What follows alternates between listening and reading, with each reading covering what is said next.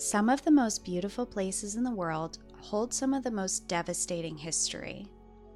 National parks preserve these beautiful areas of wildlife, landscapes, and places of cultural importance so that they remain there. Each national park you visit has a series of trails that you can walk along. A way to see the park in all of its entirety, to immerse yourself within the landscapes. Have you ever walked along these trails and stopped to wonder why the trail is there? Is it there solely for the purpose of exploring the park? Or does it have other uses? When you travel to Pacific Rim National Park Reserve, you head to some of the most beautiful landscapes in all of British Columbia. Inside this park resides one of the most traveled trails in all of Canada, and it has been labeled as one of the best trails in the entire world. While it has become a backpacker's paradise, it wasn't created for that. This trail was created to be a source for rescue missions after the worst maritime disaster in the Pacific killed over 100 people. Welcome to National Park After Dark.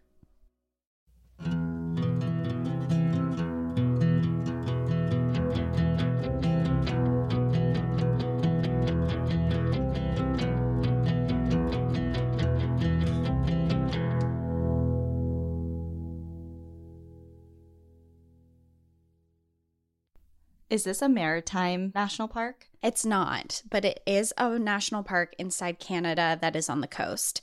And our story takes place in the ocean. That is, I don't know what is going on, but like I'm doing for the first time a maritime centered bonus story for Patreon this month. Really? I feel like I feel like we do this. We're just like on a weird wavelength where we both find similar things to do at the same time for some reason. I know, and I've been trying to be good and not tell you it like as I'm thinking about it. But cool.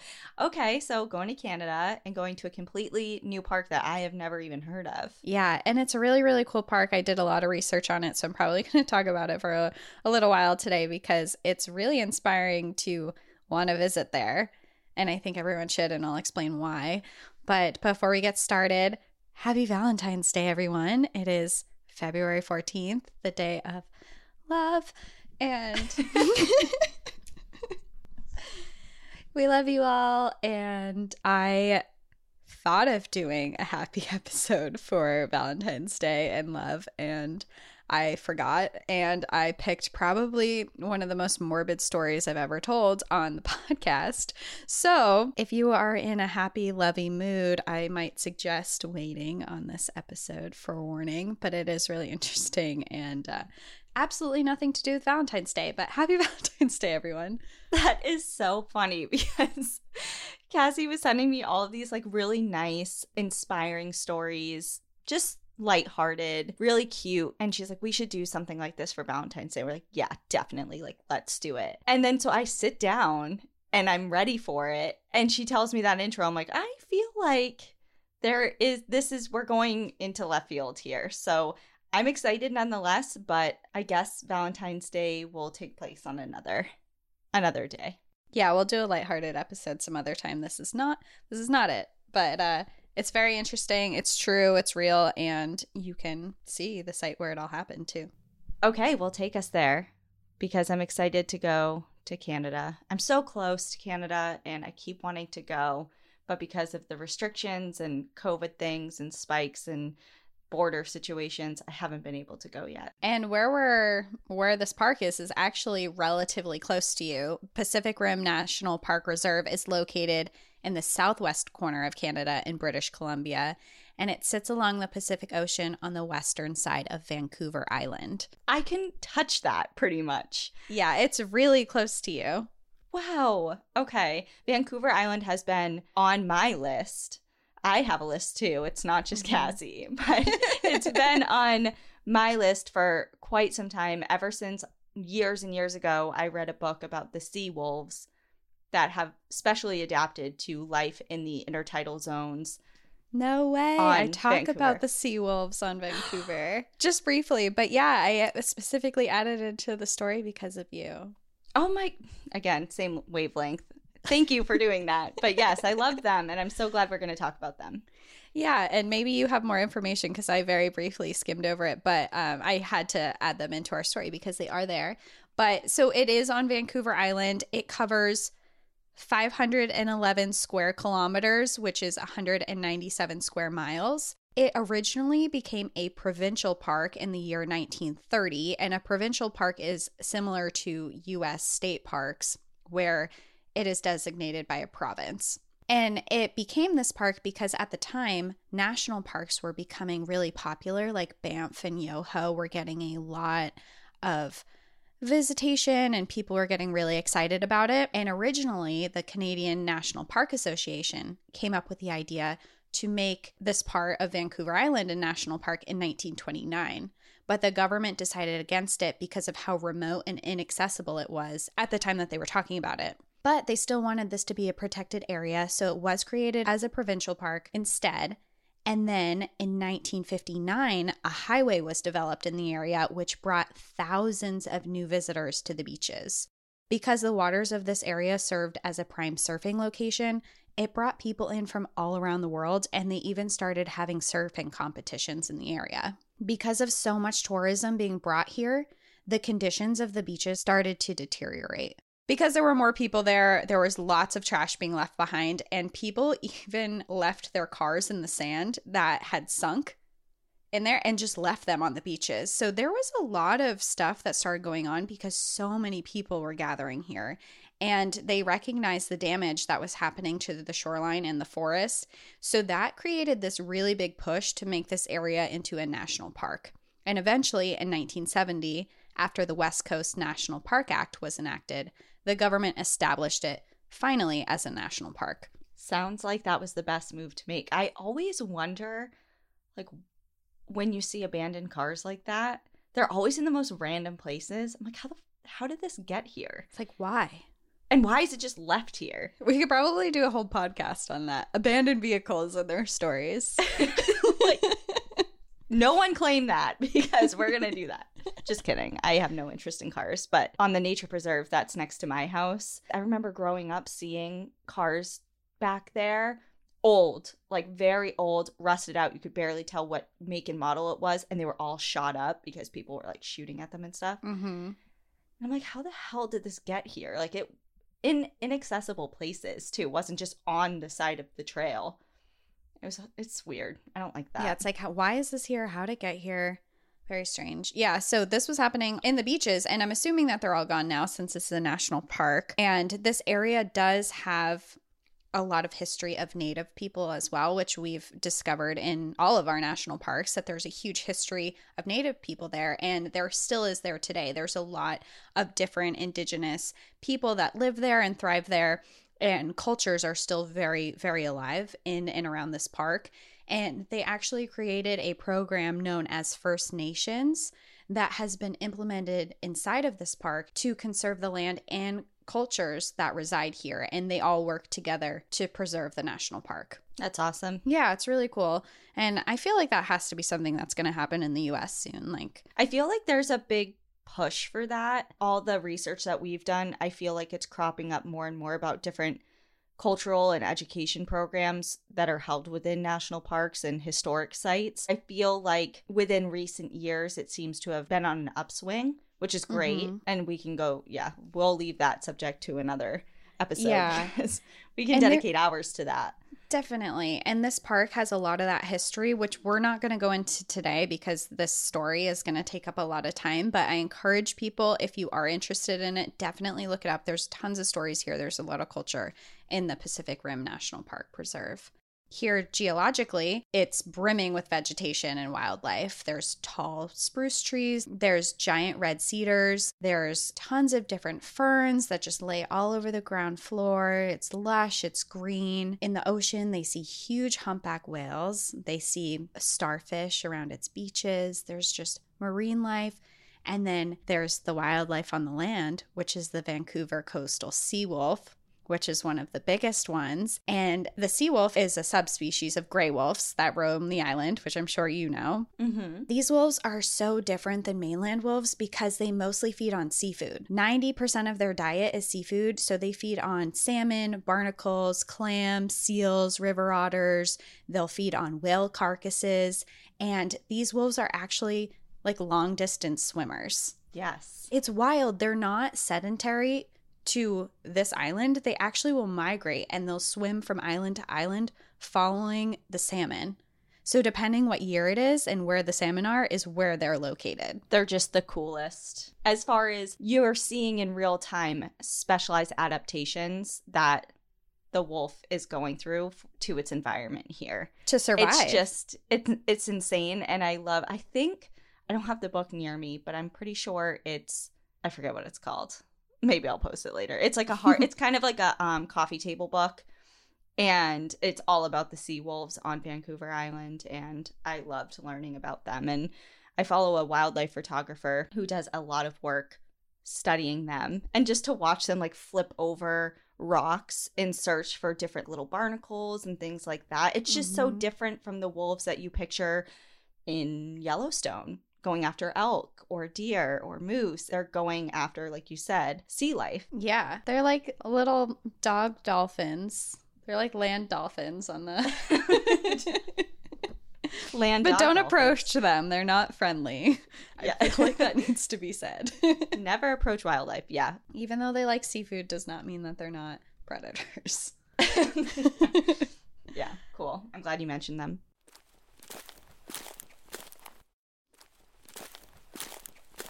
This park is really cool. Otherwise too it has this huge rocky west coast mountain area. It has deep fjords. It has channels that are formed by the water retreating from glaciers and it's actually made up of three different units. The first unit is the long beach which has several beaches. It has short hiking trails and a campground that you can go to to stay at. And here, there are boat launches and you can go paddleboarding, picnic areas. This is kind of the area of the park that's really family friendly and is also where the visitor center is.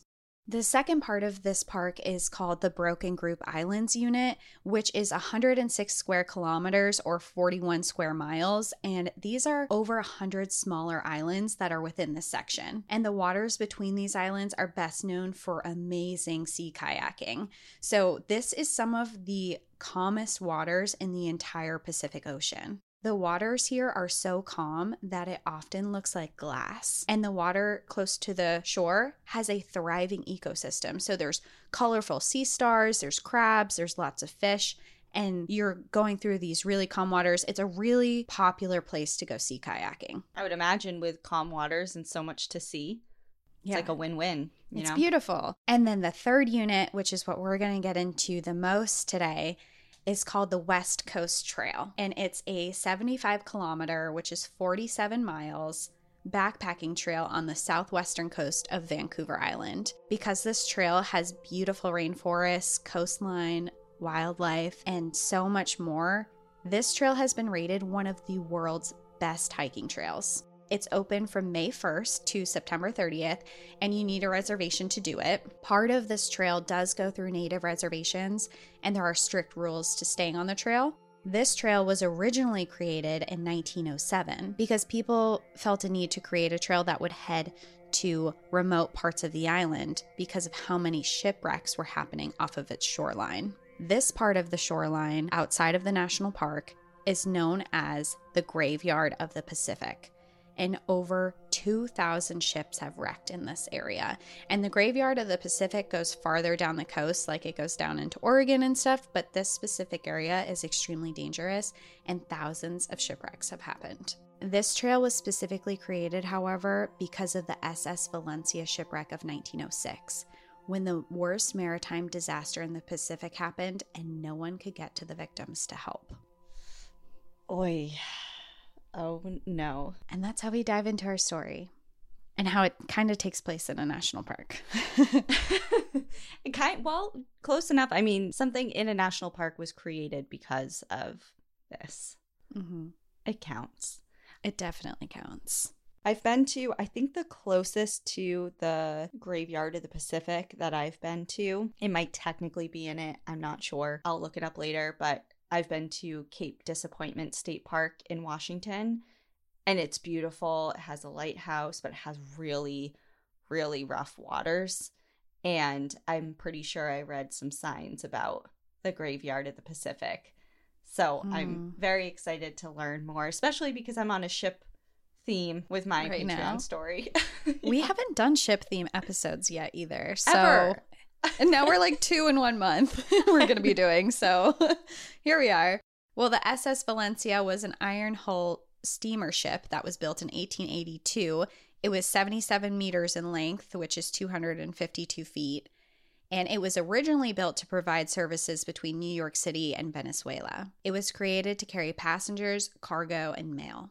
In 1898, the ship was sold to the Pacific Steam Whaling Company, where it serviced between San Francisco, California, and Alaska. Then, at one point, the Army began using the ship during the Spanish American War and would help transport troops. The ship itself was privately owned, and the owners would charge the army about $650 per day to use it. And then they actually used the ship for more civil services, and it quickly became regarded by the public as being too small and too open to the elements. It was going out onto these rougher waters in the wintertime, and passengers didn't like the design of the ship at all.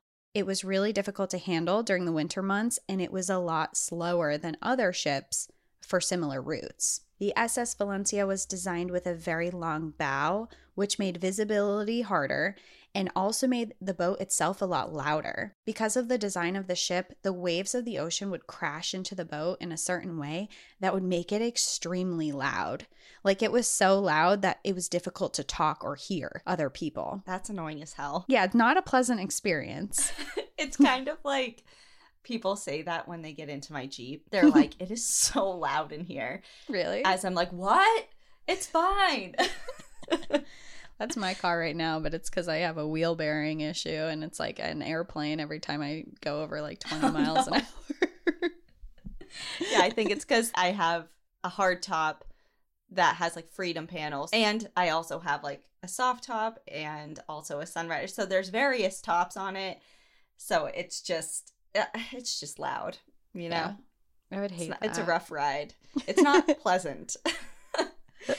all about the pleasant luxury ride. So people were on this ship at this point in time as like a passenger ship for pleasure or just transportation just transportation. It wasn't like a cruise ship, but there was an indoor area. You could sleep on it. There was plenty of space for about 200 people to be on the ship at a time. It was used for transport, but it was also mixed between military use as well. So these people who owned it at the time were kind of just using it for whatever purposes they could. But in 1901, the owners of the ship were actually arrested for embezzling money and selling overpriced tickets on the ship. They had been found to be carrying way more people than permits allowed them to, and the owners ended up being fined $9,000. After this fiasco, they decided to sell the ship to the Pacific Coast Steamship Company, and here the ship was dutied to carry cargo and passengers to and from Alaska. It was in January 1906 when the Valencia was temporarily used for a San Francisco to Seattle route while another ship was undergoing repairs. And again, it was carrying cargo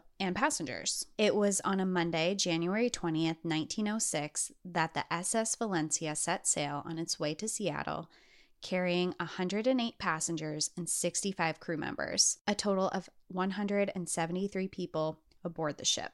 When the ship left San Francisco at 11:20 a.m., it was a cold but sunny winter day. Good weather was expected for the trip, and for a while, it was very smooth sailing. When the SS Valencia got to Cape Mendocino the following morning, 321 kilometers or 200 miles north of San Francisco, they were in the most northern part of California before heading into the Oregon coast, and the weather began to shift.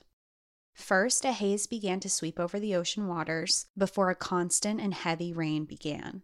Visibility deteriorated quickly, and soon the thick fog hid the coastline entirely. Strong winds followed, creating harsh waves that rocked the ship. This weather created a huge problem in navigating the ship's position. The crew had to use compass courses and approximate distances to guess where they were and where they were headed. Because at this time in 1906, there's no GPS coordinates, there's no higher technology that we have now. And they were just going off of compass and guessing where they were based on how fast they were moving. Captain Johnson was in charge of navigating the ship, and he ordered the crew to steer just west of true north, and he began to track their speed. Although there was no visibility, the captain knew that if he followed a certain course, he would eventually reach Cape Flattery, the most northwestern point of Washington. Here there was a lighthouse that would direct them into the Strait of Juan de Fuca. The Strait of Juan de Fuca is a body of water that is 154.5 kilometers, 96 miles, within the Salish Sea's outlet into the Pacific Ocean. This is the body of water they needed to be in to make it to Seattle. An entire day went by and the storm didn't let up at all. Heavy rains fell and the ship was hammered with unrelenting waves. Almost two days had passed, and the visibility had not improved at all. Crew members and passengers couldn't see farther than the front of the ship. While navigating the ship, Captain Johnson noticed something particularly odd about the speed that they were traveling. According to their log, they were traveling at about 6% faster speed than they were supposed to be at. Captain Johnson chopped this up to be an error in the readings, and when calculating his navigations for Cape Flattery, he reduced the mileage by 6%. With these new calculations, they were set to reach Cape Flattery at about 9 p.m. that night. His plan when they got there was that they were going to be able to see the lighthouse and turn into the Strait of Juan de Fuca and begin heading towards Seattle. As the storm persisted and the nighttime came, it was past 9 o'clock, and they had still not seen a lighthouse. Captain Johnson ordered the crew to test the water depth with a lead line. If they were close to shore and the strait, the water would be more shallow, and with no visibility, there was no way to tell just how close they were to the land. They found that at 11:15 p.m., the water depth was over 100 meters, 330 feet. This meant that they had already passed the lighthouse. And they didn't see it? They were heading into an area that was notorious for unpredictable weather conditions, dangerous tidal rips, rocky reefs, and sandbars that had caused thousands of shipwrecks, but they didn't know it. They didn't know exactly where they were, but they knew they had missed the lighthouse. They didn't know if they got turned around somewhere because they can't see anything. They don't know if they're going in a straight line. They thought they knew, but now it's too late. In actuality, they were 30 miles north of their original estimation. Captain Johnson had made a huge mistake in his calculations. During the winter months, the Pacific coast has a strong current that flows north, something that all experienced sailors of that area would know. This stream reaches speeds that are up to 3 nautical miles per hour, which would completely alter their estimated speed and explain why they were moving so much faster. Instead of taking this into account, Captain Johnson had decided that the log was wrong, and he had recalculated everything based on what he thought was real and not what was actually real. At 11:30 p.m., they measured the water depth again, just 15 minutes after they had previously. This would tell them if they were getting closer to the shore or farther, and now they were sitting in water depths that were only 60 meters, which was 198 feet, which meant they were rapidly approaching a shoreline. The booming of the waves hitting the ship and the strong winds made it difficult to hear other crew members. The thick fog still filled the air and panic was beginning to fill the crew. It was 11:50 p.m. now, and Captain Johnson yelled out to the crew to check the depths of the water again. Just as he ordered, a horrifying sight emerged through the fog. A massive black shadow off a cliff stood looming in front of them. The captain looked up. My God, where are we? They were heading straight towards the rocks. He started yelling commands at the crew to execute an emergency starboard turn, but it was too late.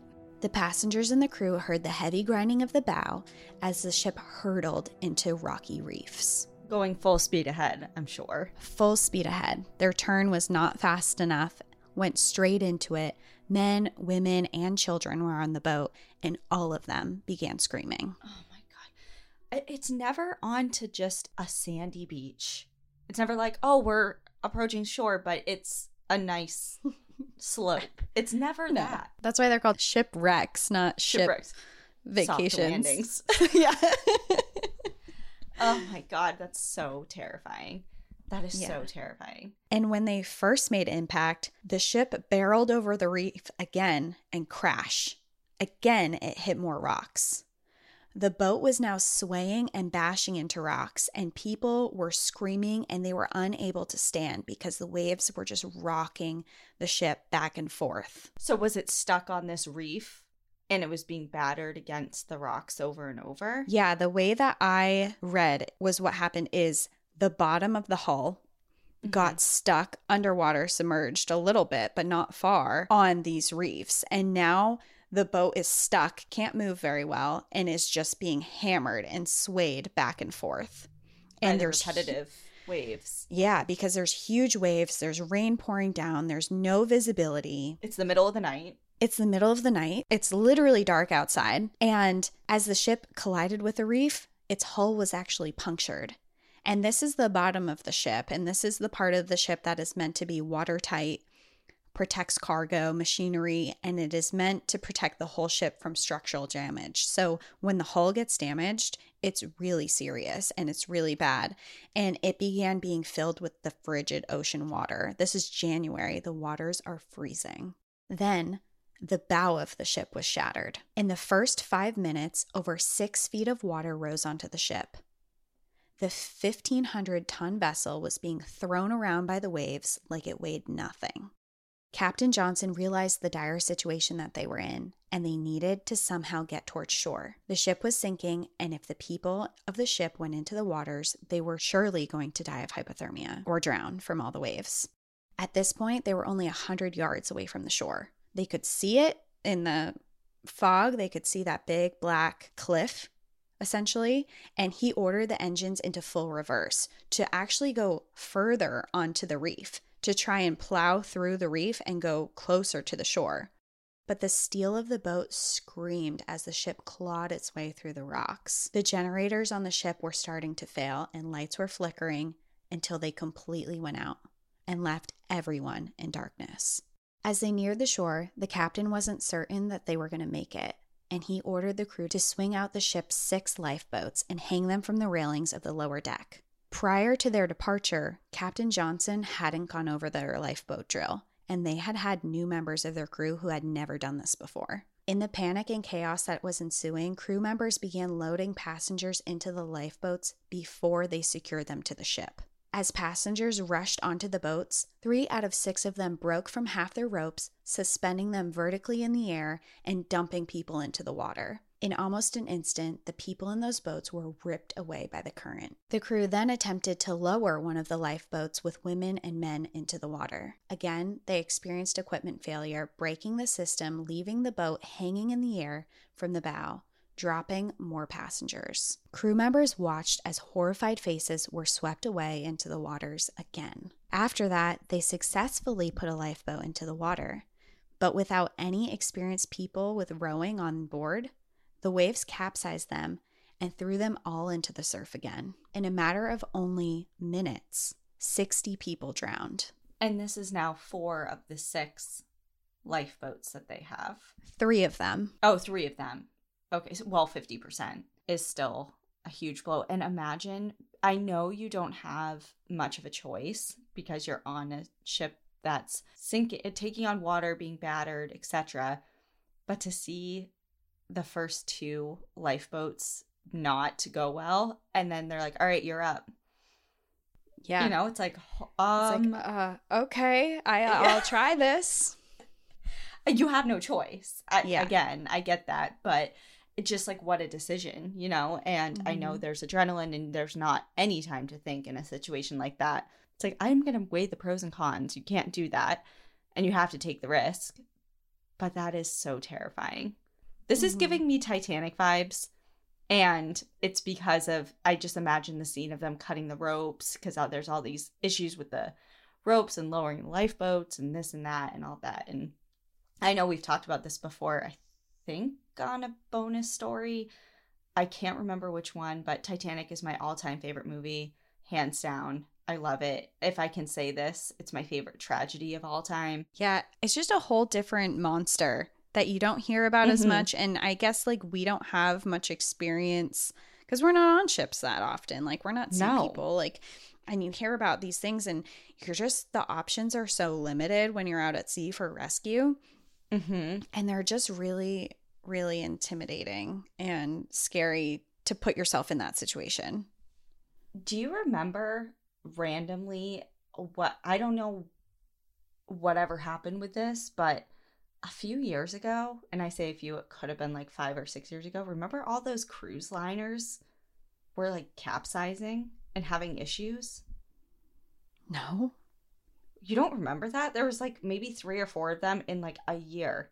All these like carnival cruises and things like that. They would literally just capsize and they were all these big disasters. Oh my God, no, I'm glad because I've been on a few cruises with my family and I'm really happy I didn't know that before.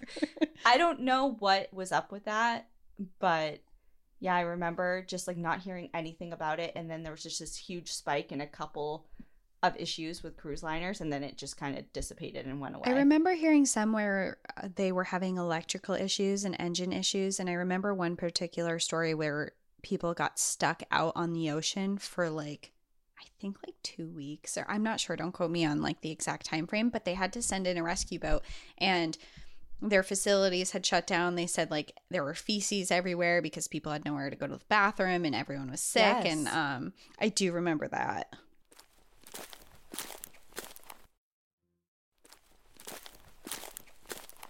Boats are scary. Yeah.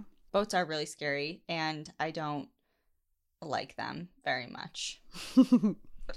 well, I don't think this story is going to make you like them anymore because the SS Valencia ended up using five of their lifeboats and basically just threw them to the water. Didn't help anyone with them. So now they only had one lifeboat left and there were still around 100 people left on the ship. They were still stuck on the reef. There were waves crashing around them, and Captain Johnson made the decision to not use the last lifeboat until the morning when there was light. He's like, you know, it's way too dark out here. The waves are insane. The weather's so bad. We have to wait out the night. And that was a really long and difficult night. Crew members tried to take care of the passengers and they actually fed them. They still had access to some of the food. The whole boat wasn't submerged in the water, it was just kind of slowly sinking at this point.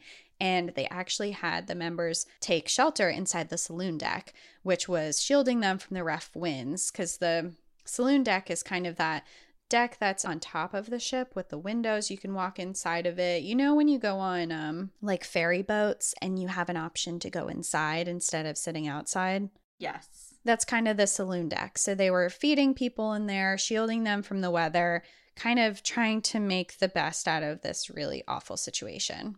When the morning came, the daylight showed just how much damage had been done to the ship. They could see now that the waves were slowly tearing apart the vessel and the water had started to enter into the saloon. Now everyone was forced to go to the ship's highest point, which was the hurricane deck. Here they had no protection from the rain or the wind, and they would have to wait here until they were rescued. While the situation was becoming worse and worse, they did have one sign of hope. The ship carried a Lyle gun. A Lyle gun was a line thrower that was powered by a short barreled cannon. This gun would allow them to shoot a line to shore that would allow them to connect a five inch thick rope from the boat to the shoreline, and then they would be able to use a system with a rescue device called a breeches buoy. And a breeches buoy is essentially a life ring float that is attached to the rope that can carry one person at a time across it. It's almost like a zip line kind of thing where you attach someone in, you have your own ring floaty to keep you above water. It tries to hold you above water, but your feet can kind of dangle still into it. And it's a way to slowly let out each person onto the shore. Is when it hits the shore when you set it off, is it held down by like a weight or So that's the problem. Is there had to be someone on the shore to get the end of the rope and secure it. like attach it to something? You can't just Yeah. shoot it onto It's Yeah. just a limp rope at that point. There's nothing attached to it. So that was a big problem is they needed to have someone on shore to collect it. And that brought on the question of who? Who is going to go to the shore? It was 8:30 that morning when Captain Johnson asked for volunteers to get into the last lifeboat that they had left and to make the journey. After the devastation that had happened the night before, there weren't many people who wanted to volunteer to get into this lifeboat to go onto shore, but there was really no other option. There was no way to communicate with the outside world to tell people that they had crashed. And there was no one coming to rescue them. So they had to try and get out of this on their own. So, seven sailors stepped forward to make the attempt, and they were all experienced boatsmen. If anyone was going to be able to get into this boat and row to shore, it would be these guys. They climbed into the lifeboat and they were lowered into the sea. Waves immediately were threatening to throw them over the side, but the sailors were determined, and in their initial landing into the water, they didn't capsize and they were able to head through the waves. They headed northwest along the seashore, looking for any spot that they could to get onto land. However, as they approached, they realized that there was really no good landing spot. It was all sheer cliff sides, and the waves were hammering against them. It was way too dangerous to get close to the shore. I have to stop you really quick because I have a question. You said there Mhm. was no way for them to get help. They didn't have, like, they couldn't send out like a Morse code SOS. No, and I don't exactly know. I know that they use a telegraph in this, but not from their boat. And it just, I don't know if it wasn't set up that way or the generators and everything went out. So they weren't able to use anything, but they had nothing on their boat that could get them communication. Okay. The sailors in the lifeboat ended up rowing northwest for seven more miles before they reached a spot that was safe enough to go onto the shore. Seven miles. They reached Pachena Bay, located inside the Pacific Rim National Park, which wasn't a national park at this time, but it's located in the park now. And it's on the southern end of Vancouver Island. This area is actually no stranger to bad weather. When I was researching it, here in this bay is where one of the largest earthquakes on record happened on January 26, 1700, and it created a massive tsunami that wiped out an entire village of Aboriginal people and left no survivors. Oh my God. Yeah, so this area is just really scary for ocean water, weathers, earthquakes, just bad weather all around. The word that's coming to mind right now is treacherous. Yes, great word. And when they landed here, they were met with dense coastal forests, and there weren't a lot of places to go. But soon they discovered a telegraph line, and there was a sign that read three miles to Cape Beale. And the telegraph lines, just to put a picture in people's head, is it almost looks like a telephone pole that has wires on it. And there was a whole line of them when, that went through this dense forest, but there's no trail. So you're just kind of navigating through all this vegetation, if you follow it, through where they put these big poles in the ground. Okay. So there's no, you're following a path of sorts, but it's just because of the poles. Yeah, it's not like a real trail. But when they saw this sign that said three miles to Cape Beale, this was the first time that they realized where they were. And this was the first time that they realized that they were on Vancouver Island in British Columbia, Canada. This is 40 miles north of Cape Flattery. And this entire time, they thought that they were somewhere off the coast of Washington. They were completely lost. Like, they had no idea that this is where they were.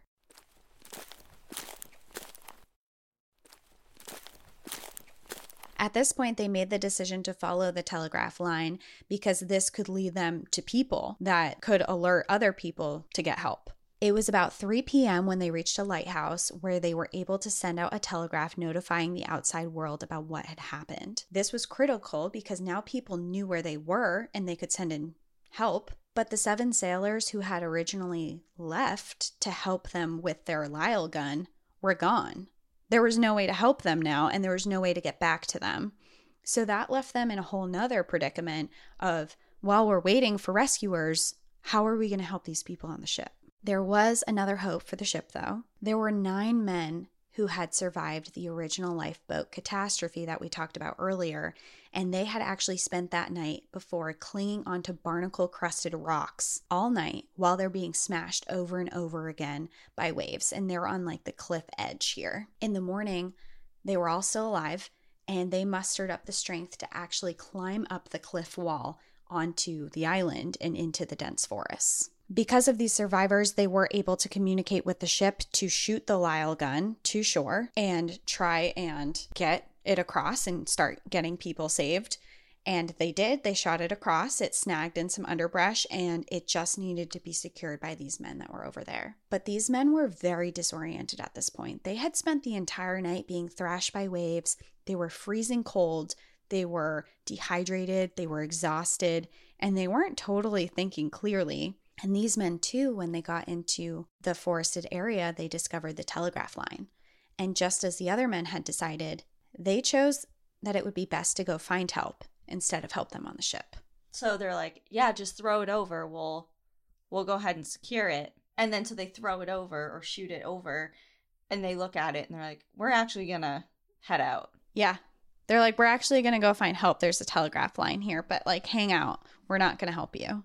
Okay, why wouldn't they split up? There's nine of them, is there not? Yeah. There's nine of them and they all go. And they are disoriented. They're injured you know so i'm assuming that they weren't in their best state of mind but yeah like all you have to do is tie this rope to a tree and then walk wherever you want you know right but they didn't they didn't choose that and they ended up going off to try and find help and the people on the ship realized that the lyle gun and the rope wasn't being secured and they were getting really desperate they needed to find a way to get this lyle gun to work and this was a real resource to get off of the ship. And they were only 100 yards away from shore, so they can see it. It's like we're so close. Two people end up volunteering to swim across to the shore. Shortly after they got into the water, though, they were hit with really hard waves and they both nearly drowned. And they ended up being dragged back onto the ship. That night, though, the hull of the ship began to collapse under the strength of the ocean and waves were slowly dismantling the ship and ripping off the boards of the main deck. The survivors crowded onto the hurricane deck, where they spent another night in the cold, exposed to the wind and rain, and they listened all night as the ship continued to be torn apart.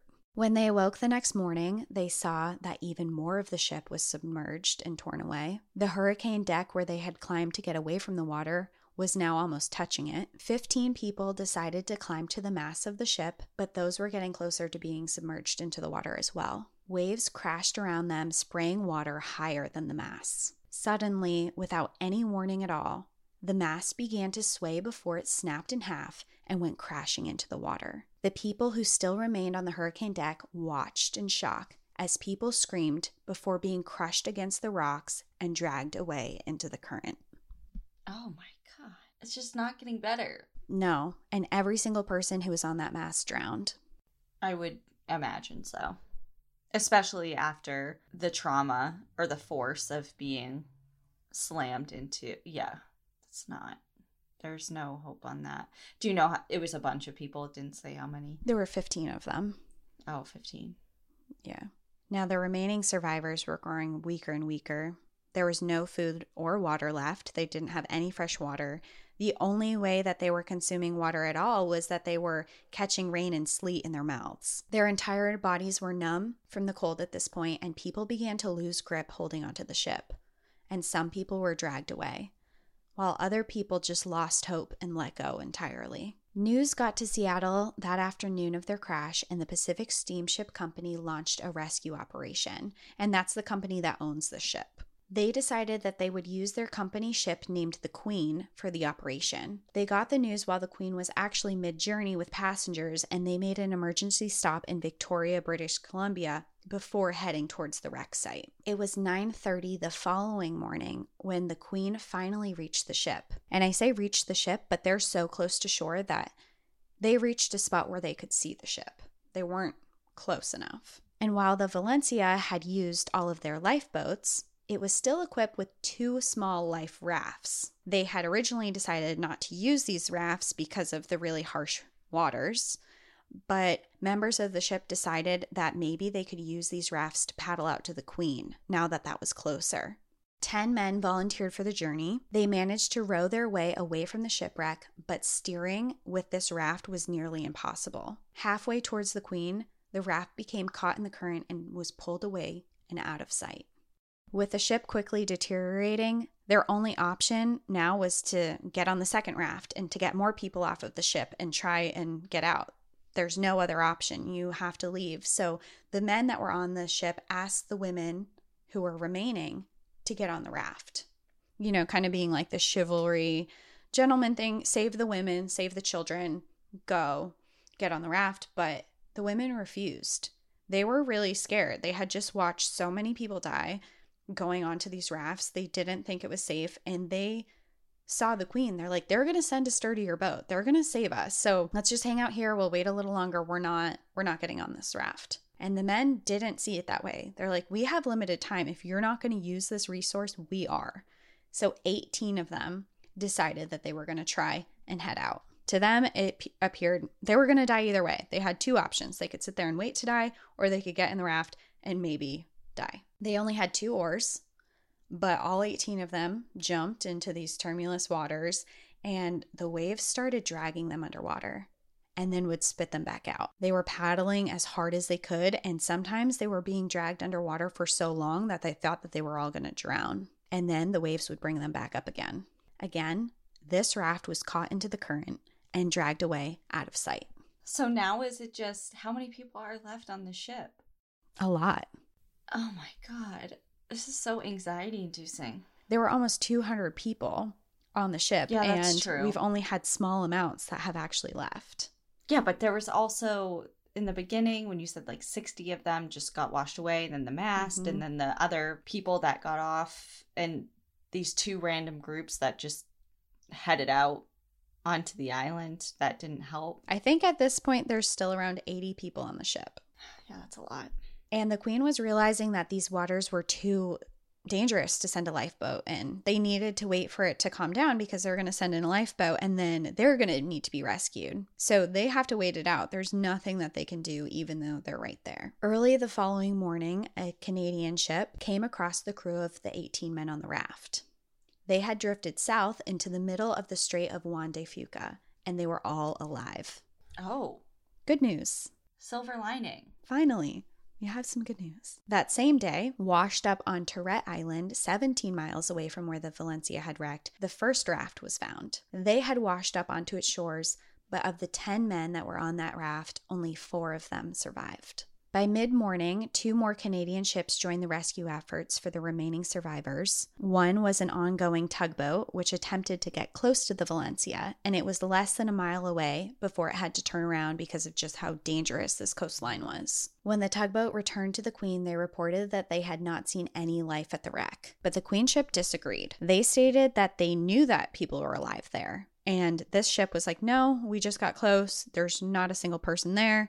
Um, everyone's been washed away. There's no one there to save, and it's too dangerous to go. But the Queen had seen survivors shoot off the Lyle gun three different times to try and get their attention. And they didn't believe that. They're like, no, there's people there. We're not leaving. The weather worsened, and the Queen could no longer see the wreck site. So they decided that they were going to stay longer and wait for it to clear up. The waves were too strong, and the weather was getting worse and worse. And they were pretty confident that they couldn't go in to save them, so they were just going to sit and wait a little bit longer while the other two boats that had originally come in for the rescue decided to leave.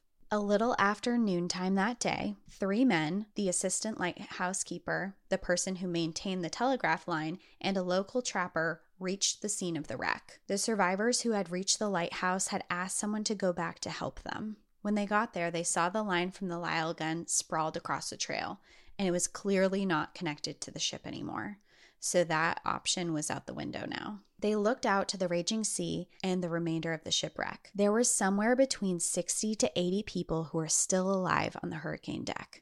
As they watched from land, the waves became stronger and stronger. They watched as the remainder of the ship collapsed, plunging the remaining survivors into the water. They watched as some struggled to swim before drowning, while others were smashed against the rocks and killed instantly.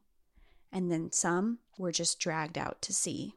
It all happened fast, and there was nothing that the three men could do but watch. They watched as the last survivors aboard the ship perished, and none of them survived. Oh no. And those where you said a lot of them were women and children that didn't want to go on that over that second raft. Yeah, who were waiting to get rescued and didn't. Captain Johnson was also among the people who died that day. He never left the ship and he died along with the remaining people. All of the women and children aboard died. Officially, 136 people died in the shipwreck, and there were only 37 people who survived. Wow. After an exhaustive search, 33 bodies were recovered, but the rest were never found. Five months after the wreck, a fisherman claimed to have spotted a lifeboat with eight skeletons on it that was in a nearby cave. A party went out to find the boat, but they were never able to, and those bodies were never recovered either. Ultimately, it was decided that it was Captain Johnson's fault that so many people died. Because of his error in navigation, along with poor direction in using the life rafts, and also not having his crew properly trained, they put the blame on him. And a lot of people after the survivors who did survive this whole thing said that the captain was nothing but trying to help everyone. And he refused to leave the ship. And he was like that captain that went down with his ship like he was trying to save everybody and do everything that he could when he got into that situation. But he was blamed for that situation. And another contributing factor to why more people couldn't be rescued was because of how inaccessible the shoreline was at the time there's no trails, there's no way to get there. I mean, you have to bushwhack to get out to these trails. And that was when, in 1907, to be able to facilitate the rescue of shipwreck survivors, especially because this is part of the graveyard of the Pacific and lots of shipwrecks happen here, they built the West Coast Trail. Isn't it so sad that it takes a tragedy like this in order for something like that to be done? I mean, I, I understand that it's a response to repeated issues. Like you said, this isn't the first. I feel like they maybe wouldn't have done that trail if it was an isolated incident. No, and I guess you wouldn't think of a need to. You know, if there's no one over like on the one-off. coastline. Yeah, if there's one shipwreck, you're like, oh, well, no one's really over here. I mean, maybe you just wouldn't think to put a trail there. Like, what would be the point? But now, because of it, they did build this West Coast Trail, and it made this part of the island so much more accessible. And they also added shelters with telegraph communication abilities. So if people did get off the island, they could call for help immediately. And along with this, they added a lifeboat station in Pachena Bay, and they also added an additional lighthouse to help with rescue missions and to help guide boats while they're on these coastlines. That is so incredible. Like, I just can't even imagine like that last part you said I guess got to me kind of the most when you said that the remaining 60 or so people that just like collapsed with the rest of the ship just holding on to so much hope that you know there's another boat right there. Like we can see our rescuers. We can see them. The shore is close. It's not like we're gonna have a huge journey once we get rescued to be onto shore. It just it reminds me of when i was a think I was a sophomore in high school. I remember, you know, there's just random things that stick with you. Mm-hmm. I was mm-hmm. in an English class and the teacher, I can't even remember the name of my teacher, but she had a poster on her wall and it was a little boat in a empty boat in a vast sea and it said water water everywhere and not a drop to drink. It just reminds me of this. It is ominous and it's kind of like it's just an illusion of hope. Yeah and it's like it's so close but so far away and so unattainable yeah and the ocean itself is just so unrelenting and unpredictable and we're not swimmers like people aren't built adapted well yeah. even I mean, the best of the best swimmers could never, especially in the Pacific Northwest, terrible, treacherous treacherous seas. Yeah. Humans aren't a match for that. And even at top physical peak strength and which they weren't, you know, like yeah. they had already gone through a lot. Yeah, they were dehydrated, they're injured, they're scared, you know, they're not like jumping into this trained for this. Right. And of course, not everyone was even really had a chance. You know, children, they're not going to have a chance. They can't just swim out to sea and hope for the best. No. And it's really, really sad. And actually, this is, I think you'll find this part really, really interesting. In 1933, the Valencia's lifeboat, it was lifeboat number five, was found drifting in the Barkley Sound and it was astonishingly in really good condition. It had been floating in the ocean for 27 years. I do really love that. And that's the best thing of this episode that you've said. Where is that? Where is that location? So it's actually now on display at the Maritime Museum of British Columbia in Victoria. No, but I mean the the location it was found in. So the Barkley Sound is actually on the west coast of Vancouver Island. So they were in the sa- the southern part of Vancouver Island and they found it on the northwestern part. Okay, so it wasn't terribly far away, but still 22 years. Mhm. I feel 27 like maybe, years. Oh, 27, excuse me. Um, it was maybe like pulled out to sea a little bit and then drifted back in with the currents. Because I would imagine if it was hugging the coastline, it would have been found. That is so wild. Yeah, I don't know. It's kind of a mystery because it's like, okay, also, why is it in such good shape? Yeah, it's true. It's like it's been out here for 27 years. And the chances of it not getting caught in the current and then smash against rocks. Mm-hmm. Like, or what just like gone forever. The Pacific is huge. I love that. It's like a little time capsule. Mm-hmm. Another Ghost part, which. I think that you will like as well, is today you can still see parts of the wreckage of the SS Valencia. It is now established as a protected area that can be seen from the 100 foot cliffs that are above it, and you can actually go and see the parts of it that are resting away in the water From that trail. from the trail. And the area is called the Valencia Bluffs. Ooh, I do really love that. I love because it's not because it's a morbid, like tragic story, but because it's history that you can see in the present, if that makes sense. Yeah, it's something you can look at in real time and it's like, oh, wow, this happened. There it is. I know this story. I know what happened here. Wow. And this story does continue into today because there have been tons of ghostly sightings of the ship. And actually, oh my was- god, you're sorry. you're hitting me with a ghost. And there's also paranormal. There's ships. It's paranormal. It's like I, I made this episode for you. It's morbid. You it's really did. extremely sad. Uh, yeah. So the first time that there were ever ghostly reports was in 1910, and sailors reported that they saw the SS Valencia off of Pachena Point. And over the years, there have been many reports on foggy days where sailors have claimed to see the Valencia, and they'll even see the ship. They report that they see the ship heading in the exact same direction into the cliff shores again. And they'll see it right around that area, and it looks like they say that the ship is doomed to the same fate, and they keep going straight into the cliffside.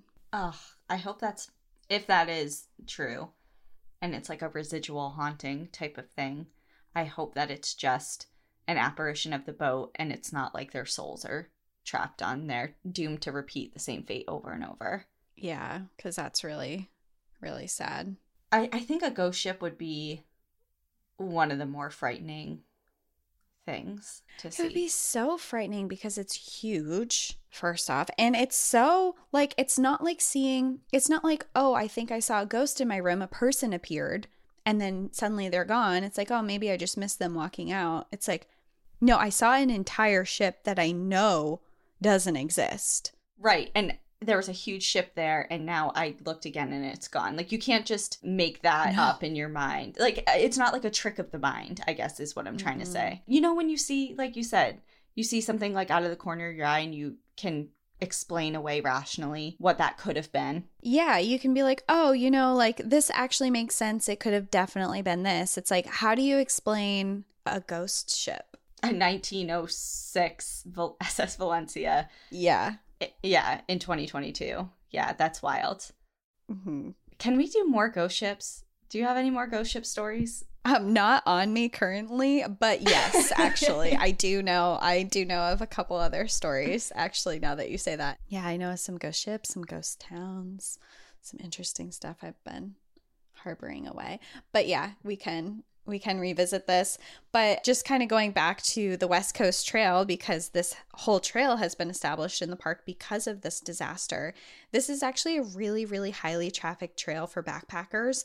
And I just wanted to talk about the trail really quick to end this on kind of a little bit of a happier note because this episode has been so depressing and horrible. This trail is really cool. I encourage everyone to look it up if you haven't looked into it or heard of it at all. To complete this trail, it takes six to 10 days. and it goes through beaches, it goes through rainforests, steep gullies. There's all these vertical ladders and fast streams. There are actually nearly 70 ladders that are along this trail, and they're huge. You're climbing up these huge wall thing of greenery and ladders and there's 130 bridges that you cross and there's actually four cable cars that you have to get into that cross over large bridges on the trail. That sounds like an adventure.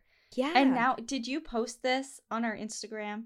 Was that the picture of this trail? yes. I, it was on our close friend story for our Patreon, but yes. Okay, because when you posted that and you're like doing research for next week's episode, I'm like, I thought she said she was doing something like in the ocean. So I thought you changed your mind last minute, but now it makes sense. It does look beautiful. It looks amazing. And I've been researching it a lot recently. I'm like, wow. And I posted on Instagram, I said, what are your favorite hikes? And a couple people said the West Coast Trail. So if you've done the West Coast Trail and you have insight on it, please email us at npadpodcast at gmail.com because I'm personally interested in doing this through hike. And I don't know like when this will happen with restrictions and whatever, but I'm super interested in it and it just looks really cool. I did read it's very difficult and it looks wet in the Pacific Northwest area. It looks wet, but I read it's one of the best trails and it's not like you're scaling huge mountains. There's no like you're not at really high elevation kind of things. It's green, it's lush, you're on beaches. It just looks like a really lovely trail and I would really really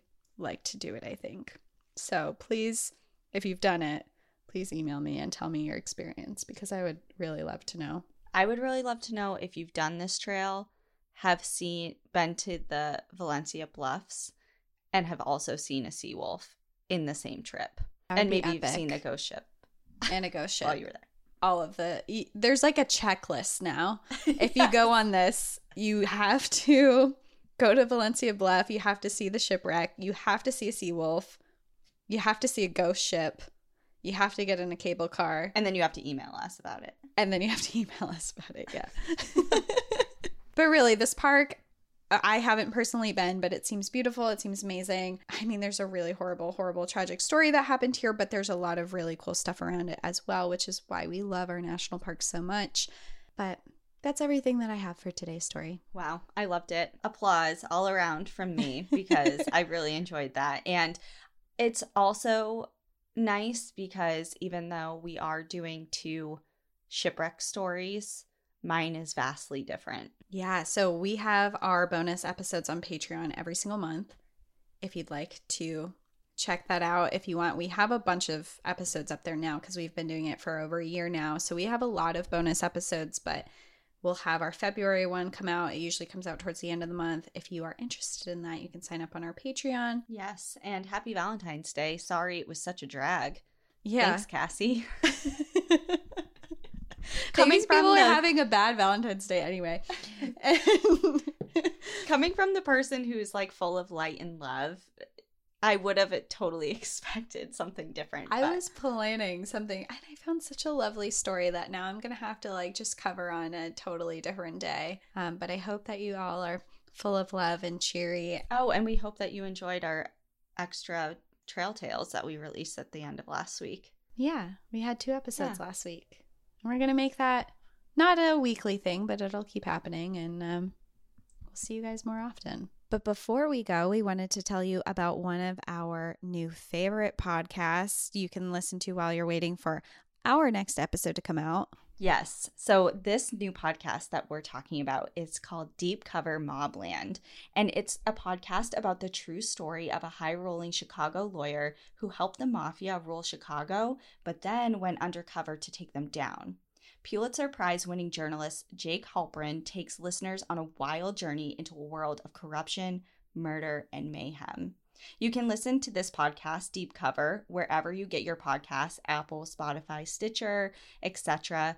I love it a lot because one of my many interests is the mob. I went to the mob museum um, a few months ago when I was on one of my travels. So I love this podcast and we hope you guys do too. yeah, check it out. And we'll see you next week for our next episode. But in the meantime, enjoy the view. But watch your back. Bye, everyone. Bye.